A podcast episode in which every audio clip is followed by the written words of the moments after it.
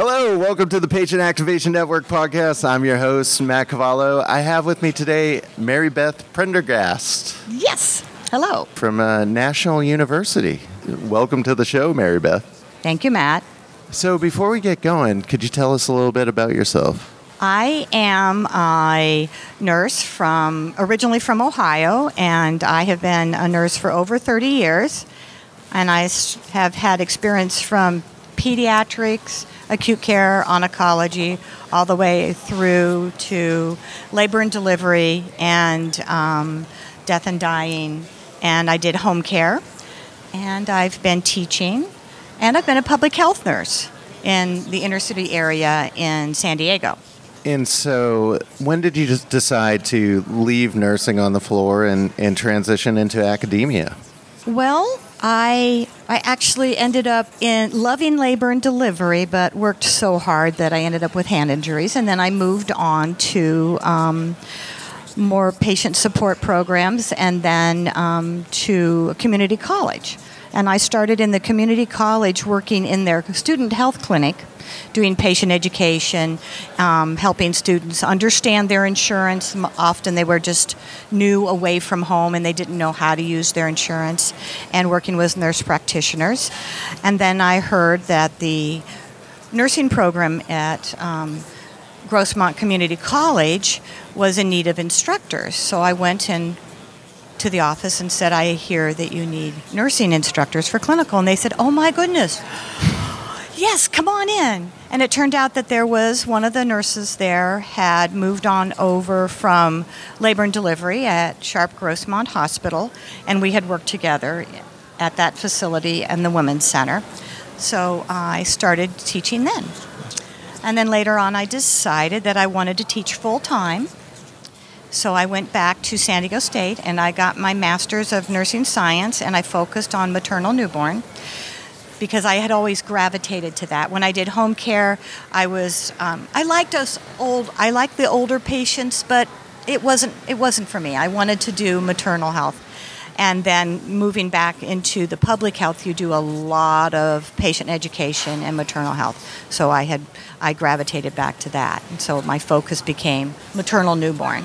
So, let's uh, transition a little bit to what are the initiatives you have going at National University today?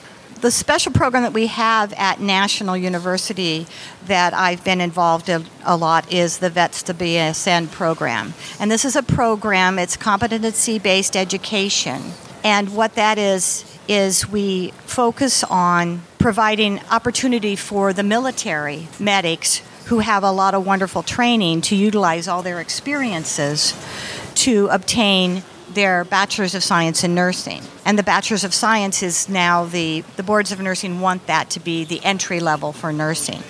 So san diego is a community that is really rich with a lot of medical and military facilities. And um, we're, we're a military town. There's there's navy there's marines. We have the coast guard there. So we have a lot of people who have this wonderful experience and the military training they get is very detailed. The um, military uses the medics in, like an LVN, but even more into some of the RN roles. So they are very, very well trained, and that background in the military makes them very competent. They're very committed, and they're very caring. So they, they are very focused on making sure their patient gets their needs. So this program was started by Dean McNeil. She, um, it's federally funded and she got a large grant. And when she applied for the grant, she was the only university that was accepted for this west of the Mississippi. So she was very interested in getting this funding for the military. And she is an ex military nurse also. So it's based on the competency based education program. And with that, what we're doing is having them come in and use their background to apply their knowledge and show that they have the experience and the skills to then meet the course objectives and go on and get the um, they have to pass certain tests they have to have um, certain areas that they have to meet and then they have to pass um, a final exam to be able to complete the program. And our program is focus more on doing the obstetrics and the pediatrics because you know, a lot of the um, LVN programs that the military have been through do not have that specific training, so they need it in more detail. And they're different. They may come with some experience in that area, and some may not have any. So the Obama administration um, wanted this started, and I don't know exactly when, for um, military to get the credit for the knowledge of experience that they have. So one of the things that the program allow, allows is that the students have the ability to flex their time. So we have meetings and we give them what we want them to do, and each area has specific ways of doing it. Like we do CDs for the OB experience, and then they have to do simulations. But what I really want to focus on today is the flexibility of this program and the ability with the competency based education to meet the needs of students who have something that interrupts their education. And we had a student who was he was just exemplary and he he was really devoted, you could tell his excellence. He'd do a care plan and it would be just every detail that was needed. You only needed to have three interventions, and he'd write down with the priorities in order. Top to bottom, he would have six or eight. And I said, You don't need all those. What are the top three? Remember those. So we, after they get to a certain point, they then take an exam. And they start with the maternal newborn area. And it's a proctored exam, and we sit with them. And after the exam, he said he wanted to talk to me. And I'll just say, well, his name was Frank. And I, I don't think he would be offended if I used his name because he was wonderful. So he really respectfully sat down and asked if we could talk about his mother. And then his story unfolded. And what came out is that he had been taking care of his mother. And they, he had brought her over from the Philippines, and he had been, she had been living with him I don't even know how many years. And he'd been to big, they'd been together for many, many years. He said it was just the two of them. And he paused and he said, I just can't care for her anymore. I can't make her walk, even when I try to carry her and hold her up. And he got really quiet. And in my mind, I sort of envisioned him as a medic trying really hard to carry someone who was injured to get them to safety and then be able to take care of them. So we started talking, and he got quiet, and I said, Well, what has happened? What's, what's different? And he said that she'd had a stroke. And he just got really quiet. And you could just see his compassion and his sadness and his fear and his grief because he's going through anticipatory grieving, knowing that there's a change in his mother. And he knew what was coming, but as all of us do when we have a parent or someone we really care about, there's that battle of I don't want this to happen, but I know it's going to happen. And then you have the medical knowledge of what's going to happen and what well, what can I do? And I think often those of us who are in medical field, they, we think, well, there's something I can do. There's always something I can do. So his sadness and his fear and his grief just sort of flowed out in emotional tears, and he finally released them after he'd finished this exam as I listened to this amazing son, he'd been working full time in the military, caring for his mother, and attending our accelerated program at National University. And he did everything with such devotion. You, you could tell in everything he did. So with all my years of experience in home care and, and gone, had gone through grieving and dying with patients and families, I knew he just needed guidance and support. So we just sat and talked. And we talked about her physical condition. I asked him questions. We sort of explored what was going on, just one on one in the little computer room. And we just connected. And um, I also had been going through difficult times with my mother a slower progression than his mother most likely since she had not had a stroke. And um, it's an eventual mortality that we all all face. So I remember putting my hand on his hand, and the time factor just kind of went away. You know, I I knew he had some place to go and I knew he was supposed to go meet with the next, next instructor. But the most important portion of this was really taking care of the student's needs. You know, at this point, he wasn't he wasn't someone who had to get this done right now. He had met this goal of taking this portion of the program, had gotten to the portion where he was f- finished, and he passed the exam really well, and he was spent. It was his emotions were done. So we just talked, and we talked, and I just let him talk, and we thought, you know, what can we do? You should talk to. First thing you need to do is get a social worker at the hospital, and then that person will lead you down the path of what you need, and she'll be able to find out what your mom needs, and she'll know the support factors you can have. And then I saw Dr. Holworth, who couldn't come down, come today. She peeked down to the computer room, and it's got a big window you can look in, and she just watched for just a few moments and left. So he talked a while, and then went up to talk with um, Professor Holworth. He felt calmed down. He had a plan. He knew where to go. We took care of his needs. So, what was wonderful about this opportunity, and with the um, competency based education where they have a coach and someone to help them along, is that he was able to take the time off.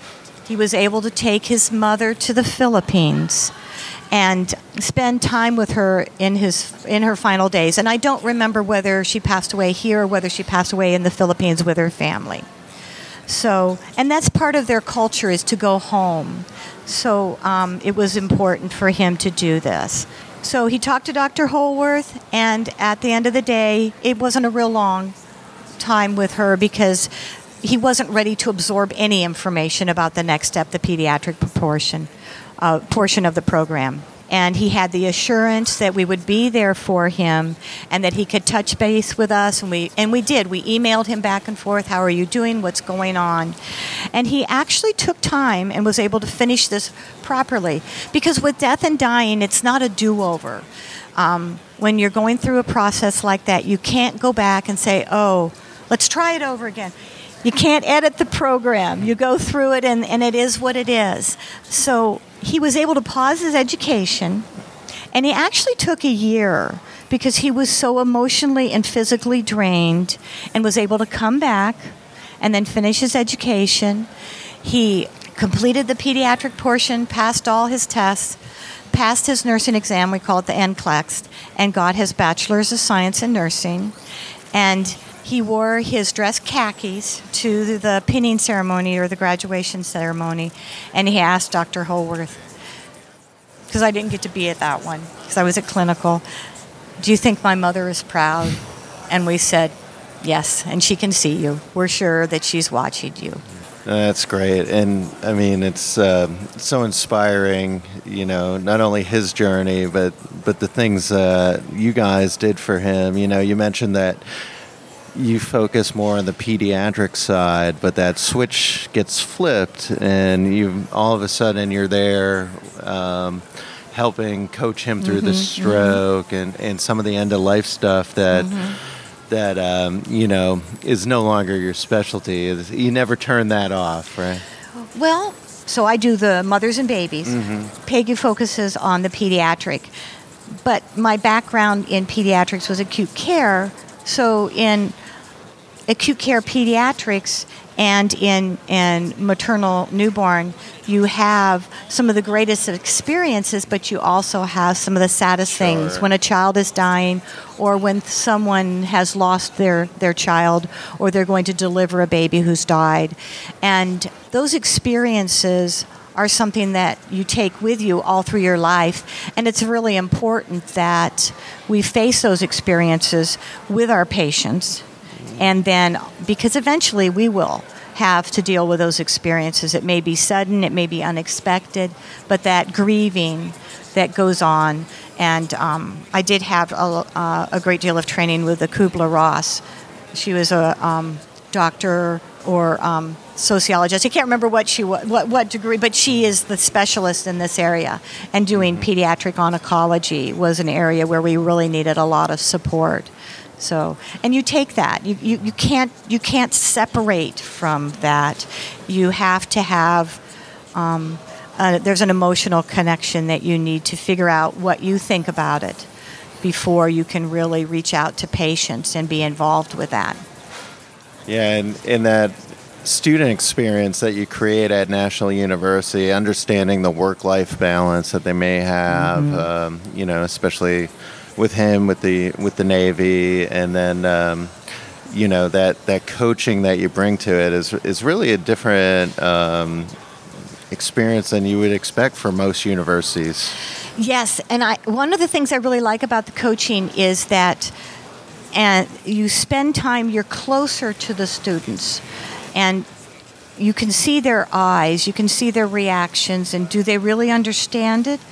And I find that sometimes just being able to be one on one with them, spending time with them going over an exam and going through the exam and, and helping them understand. And as you're there, you can actually see the process of their thinking. Where in a large classroom, we have the large classrooms and you don't always see the interactions of the students who might be in the back. And sometimes those are the students who may need extra attention, but they tend to sit in the back because they're more hesitant. So being able to be able to be with them one on one.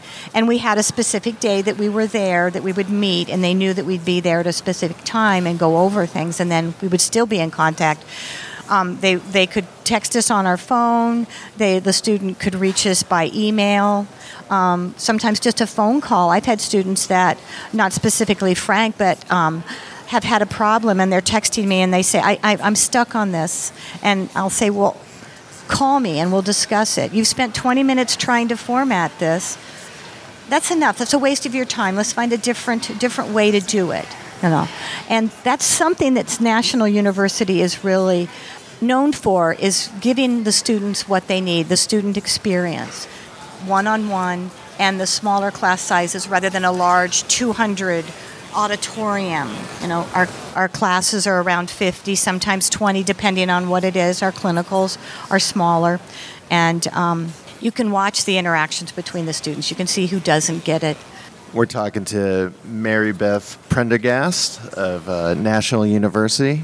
As we're getting towards the end of our show here, do you have any uh, closing thoughts that you want to share with the audience? Well, I do think that with National University being the first Planetree certified university, um, there's the hope that more universities will come on and do that, do this, and really the importance of having students focus on the patient and bring the patient into the process and having the students not go into just and at first they're all focusing on all the data and the details and the information they need and getting them to really focus on bringing the patient in and working with the patient and their emotional background and what's going on will have better patient outcomes and student outcomes.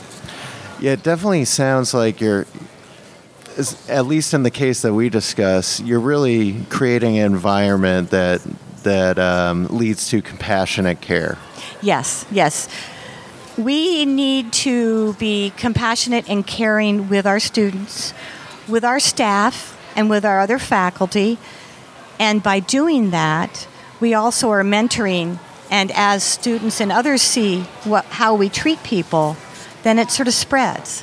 And if people wanted to learn more about National University, where where could they find out about these great programs you have?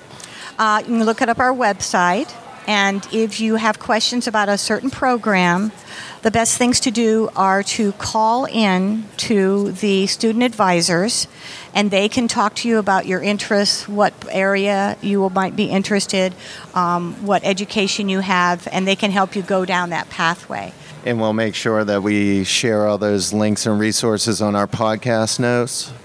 Mary Beth, I just want to not only thank you for, for all the work you've done in nursing, but for what you're doing for the next generation of nurses. It's it's uh, definitely great to hear that, that you're setting them up for a future of compassionate care. Thank you. Thank you, Matt. She's Mary Beth Prendergast. I'm Matt Cavallo. This has been the Patient Activation Network podcast. We look forward to bringing you another inspirational story soon.